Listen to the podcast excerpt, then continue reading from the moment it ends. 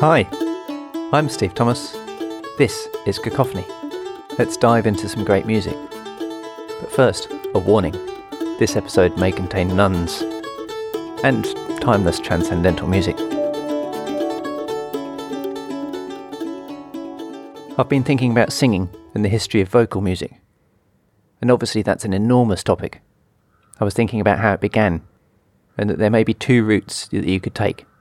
There's a secular side, folk songs, love songs, wandering minstrels, hey nonny no, and that kind of thing.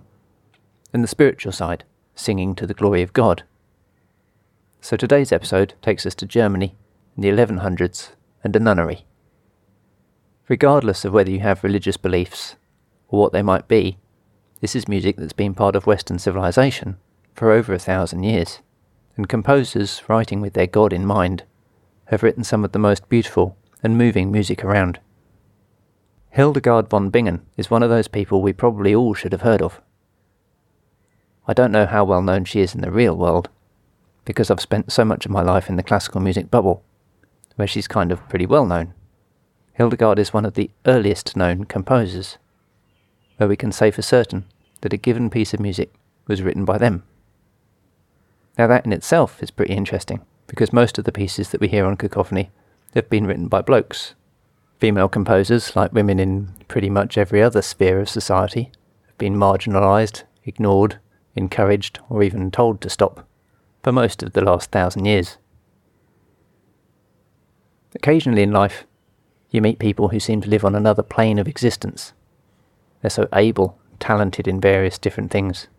And Hildegard seems to me like one of those. She was sent off to the nunnery when she was ten, and once she was there, possibly even before she was there, she had a series of religious, mystical visions, many of which she wrote down, not because she wanted to, but because the voices that she was hearing were telling her that she had to.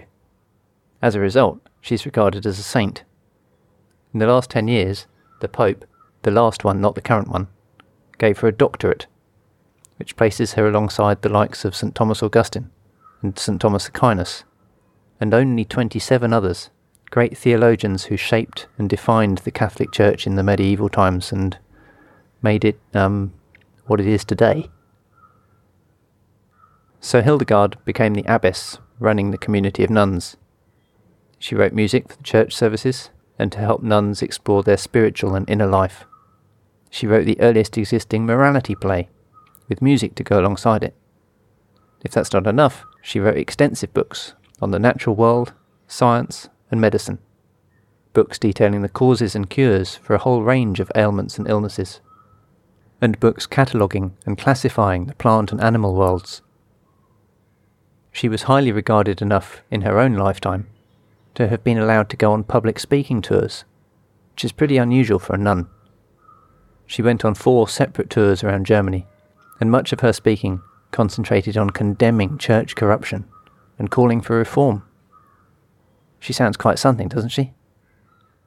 Finally, she knew enough of her own value to make sure that at the end of her life, all of her important writings, her visions, her books, her music, her letters, were gathered together in one volume, so that we still have them today, and that we know they're hers. It's called the Riesencodex, which sounds like something from a Dan Brown mystery, but just means giant book, an apt name for something that weighs in at 15 kilos. We're going to listen to one of Hildegard's anthems, O Victoriosissimi Triumphatores. Victors in your triumph, how great is your reward! This is a hymn to martyrs, saints, and the early Christians who were considered to be building blocks of the medieval church.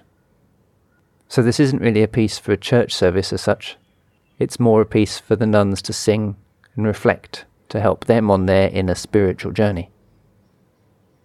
It's full of the imagery of sacrifice, of Jesus as the sacrificial lamb, and the early Christians joining him via their own deaths.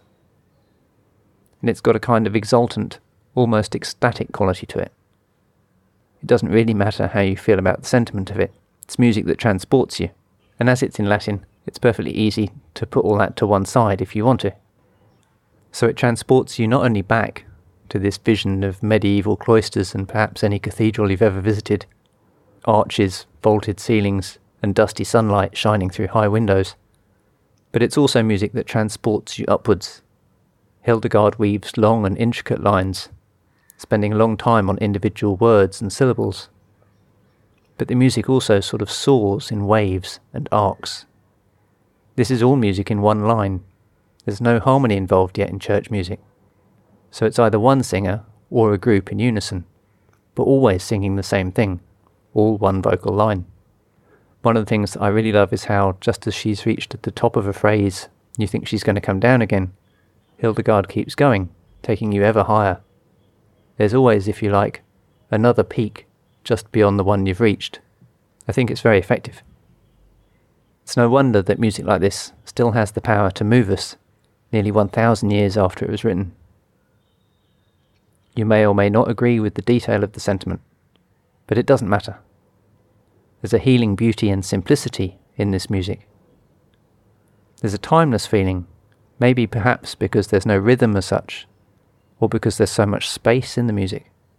But it really points to something timeless in us, a place of silence and stillness. I think we should have a listen. Click on the links below, and then if the music moves you, please comment at Cacophony Online or on the Facebook page.